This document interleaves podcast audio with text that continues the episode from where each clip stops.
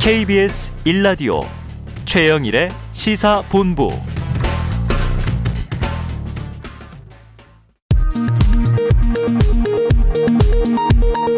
정보센터 뉴스입니다. 박경미 청와대 대변인은 오늘 기자들에게 보낸 메시지를 통해 문재인 대통령이 오늘 15일 국민의힘 윤석열 대선 후보에게 후보 선출을 축하하는 뜻을 담은 난을 보낼 예정이라고 밝혔습니다.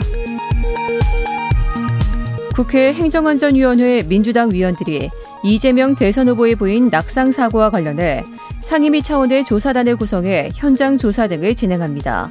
아울러 허위 사실을 생산하거나 유포하는 자는 전원 고소 및 고발 조치하겠다고 밝혔습니다. 국민의힘 이준석 대표는 오늘 당 최고위원회의에서 대장동 특검 조건부 수용은 애매한 입장을 통해 시간 벌기에 나선 것이라며 특검 즉각 수용을 촉구했습니다.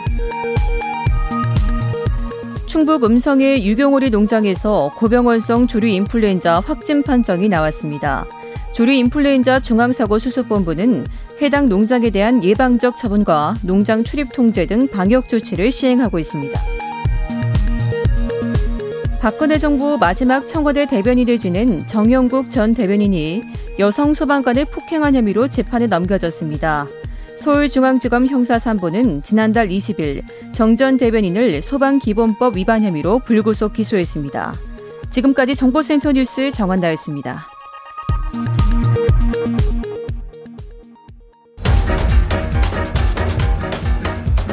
최영일의 시사본부 10분 인터뷰 핵심적인 이슈를 10분 안에 콕 짚어드리는 10분 인터뷰 시간입니다.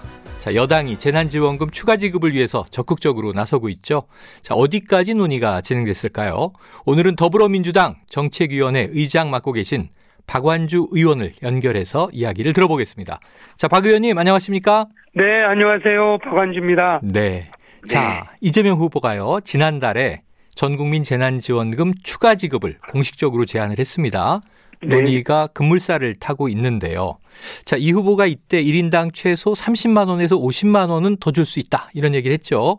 네네네. 그런데 우리 국민들이 실제 받을 수 있는 재난 지원금은 한 20만 원에서 25만 원 선이다. 이렇게 좁혀지고 있다는 보도들이 있습니다.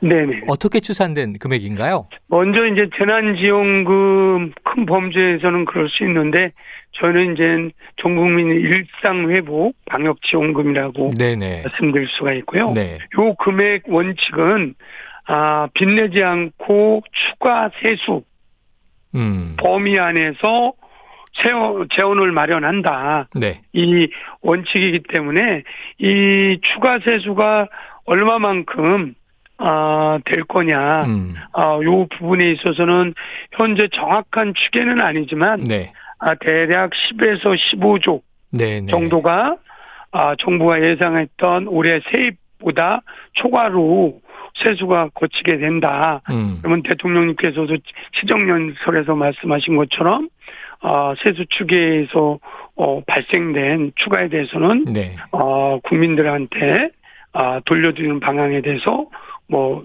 하시겠다 이런 말씀도 있으셔서요. 음. 저희 저희가 추계로 한 어, 10에서 15조 정도면 네. 어, 이걸 전체 그거를 그러면 어, 일상회복 방역 지원금으로 사용이 아니고 음. 일부를 과세 납부 납세 유예를 통해서 아.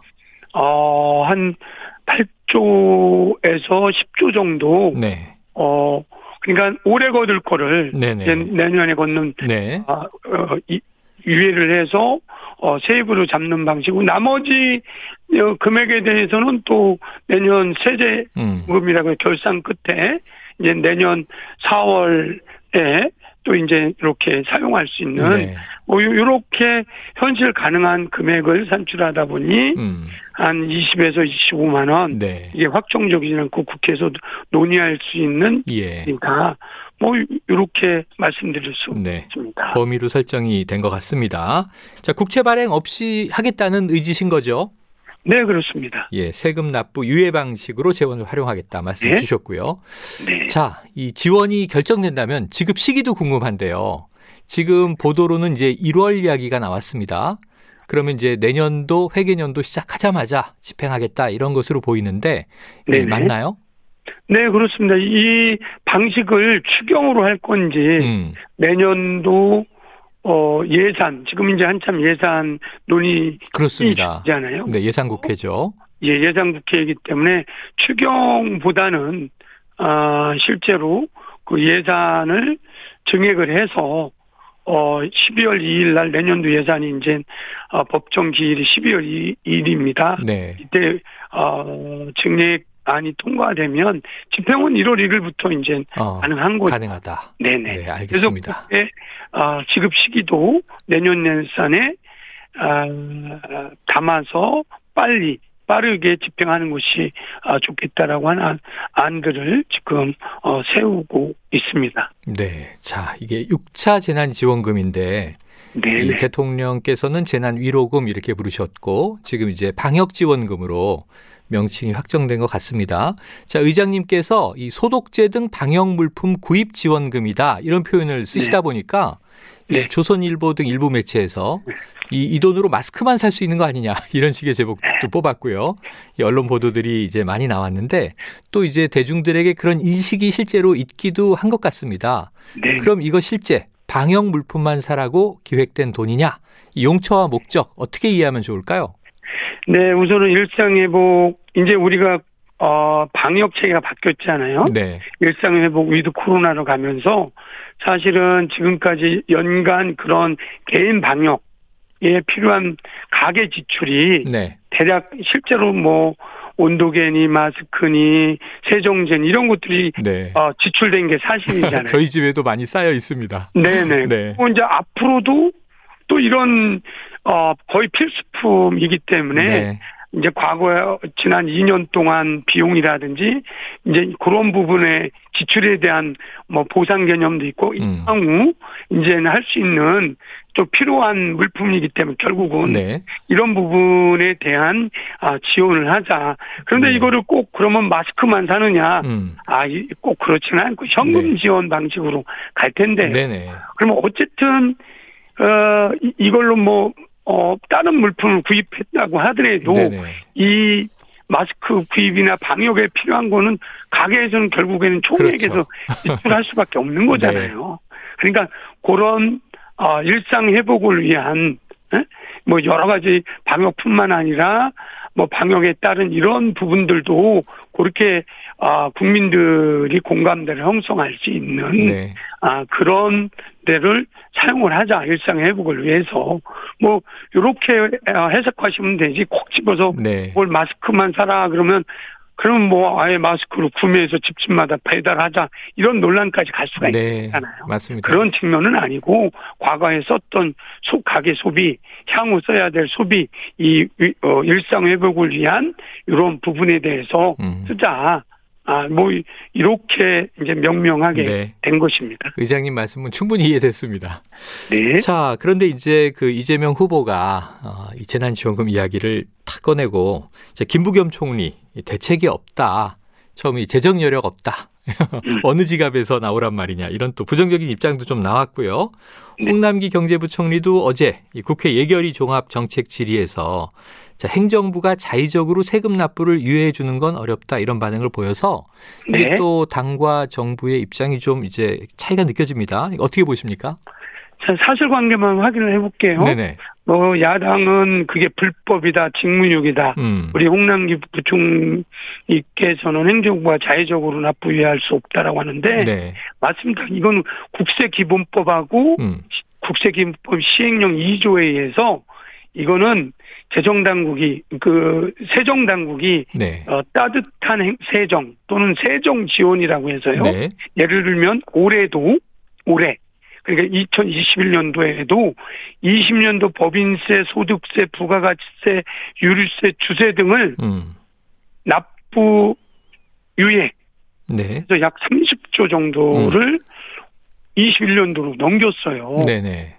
그리고 정확하게는 아, 지난 아, 추석 때 10월 25일 날 부가가치세 예정 고지분을 내년 1월 말로 이미 납부 유예를 했습니다. 아, 네네. 이거는 뭐 같이 당정이 협의해서 그게 대략 3조 원 정도 규모가 되고요. 네. 두 번째 이제 어 11월 30일이 되면 소득세가 있습니다. 네. 소득세 중간 예납분을 어 지난주에 이미 내년도 2월로 납부 유예 조치를 했습니다. 네. 그래서 요 금액이 저희는 대략 아직 정확하게 추계는 음. 안 했지만 뭐 5, 5조 이상은 될 거다. 네. 그러면 이미 부가가치세 그다음에 소득세 네. 다 합치면 음. 7, 8조는 유예를 아, 해놨잖아요. 이미 유예가 돼 있다. 그, 예, 아니 그거는 뭐 확인한 예. 결과고 네네. 이거는 통상적으로 어, 새정당 국세청장이 이, 부, 이 부분은 음. 법에 의해서 할 수 있거든요. 네. 그래 유예 조치를 한 거를 갖고 어. 하자 10에, 아, 15조 10에서 15조 정도인데 네. 이미 정부에서는 10월하고 지난주에 소득세하고 부가가치세를 내년으로 그거는 너무 어려운 이 소상공인들 네. 뭐 이- 이런 소득이 줄어드는데 이거는 통상 해왔거든요. 예. 납부를 유예해서 다만 이제 정부가 이자본 요 정도는 손해를 보더라도 네. 이 어려운 시기에 그렇게 유- 유예하는 것은 통상적인 정책 소구요. 네. 이미 확정돼서 넘겼는데 그게 대략 그 돈을 갖고 추계하다 보면 음. 20에서 25만 원이다. 예. 말씀을 드린 겁니다. 의장님, 그렇다면요. 절차적인 문제를 삼아서 이 홍남기 경제부총리 기재부가 이렇게 좀이 반대 입장, 부정적인 입장 강하게 피력하는 건 이유가 뭐라고 보세요? 사례도 어, 있는데. 이제 뭐 이- 다- 이제 정부하고 이제 논의 중이니까 네. 그래서 야당하고 정부하고도 예. 결국은 정부가 동의를 수정안을 동의 음. 계획을 동의를 해야 국회를 어, 본회의에 네. 통과가 되기 때문에 수정안 자체가 이건 이제 당정이 우선은 혹시 이게 뭐 네. 뭐 법인세, 뭐 음. 유류 주세 모두 이, 이걸 다 어, 음. 유예해서 네. 이제 원래는 세제 세계 잉여금이라고 내년 결산 끝나고 한 4월 정도에 네. 이렇게 쓰는 것도 법적으로 있는데 음. 그래서 이런 부분에 대해서 충분히 조정하면 어, 될. 거라고 생각을 하고요. 예, 예. 아마 야당도 이렇게 국민들한테 with 코로나 네. 일상 회복을 위해서 어 가계 에, 소비 지출에 대해서 지원을 하자 이렇게 알겠습니다. 하면 충분히 뭐뭐 네.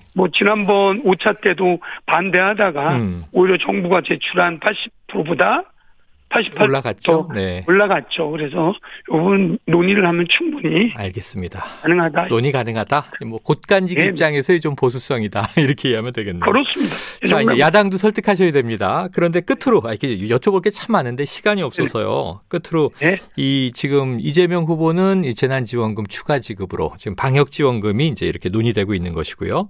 네. 이또 야당에서 윤석열 후보는 좀 두텁게 자영업자에게 지- 지원하자 50조 원의 재원을 투입해서 손실 보상하자 이런 공약을 냈어요. 어떻게 보십니까? 저는 자영업자 손실 보상을 두텁게 하자는 거에 100% 동감을 합니다. 네.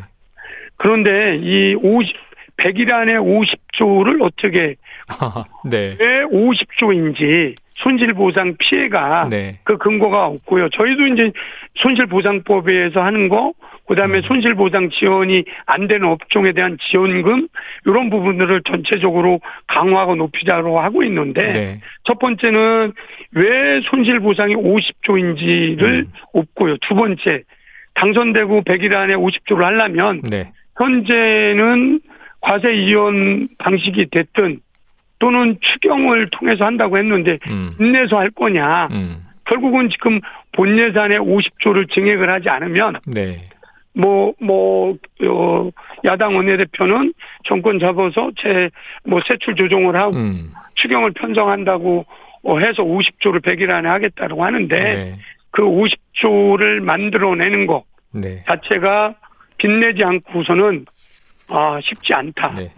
사실은 그러함에도 불구하고 저는 손실 보상을 강화하겠다라고 하는 것은 네. 100% 동의를 하고요. 그에 대해서 여당에서도 그 강화하는 방안들 예. 지금 이제 3분기 보상을 처음 지금 진행하고 있잖아요. 네네. 원래는 1조 원인데 사실은 거기 1.4조 더해서 2.4조로 지금 보상을 하고 있는데 음. 네. 실행하다 보면 더 어디를 더 보강할 건지 우리 이재명 후보가 말씀하신 것처럼 하한선 10만 원 그 부분도 뭐 보충할 필요가 있다가 여야가 합의가 되면 네. 그런 부분들을 보강을 해서 내년 예산에 충분히 반영할 수 있다.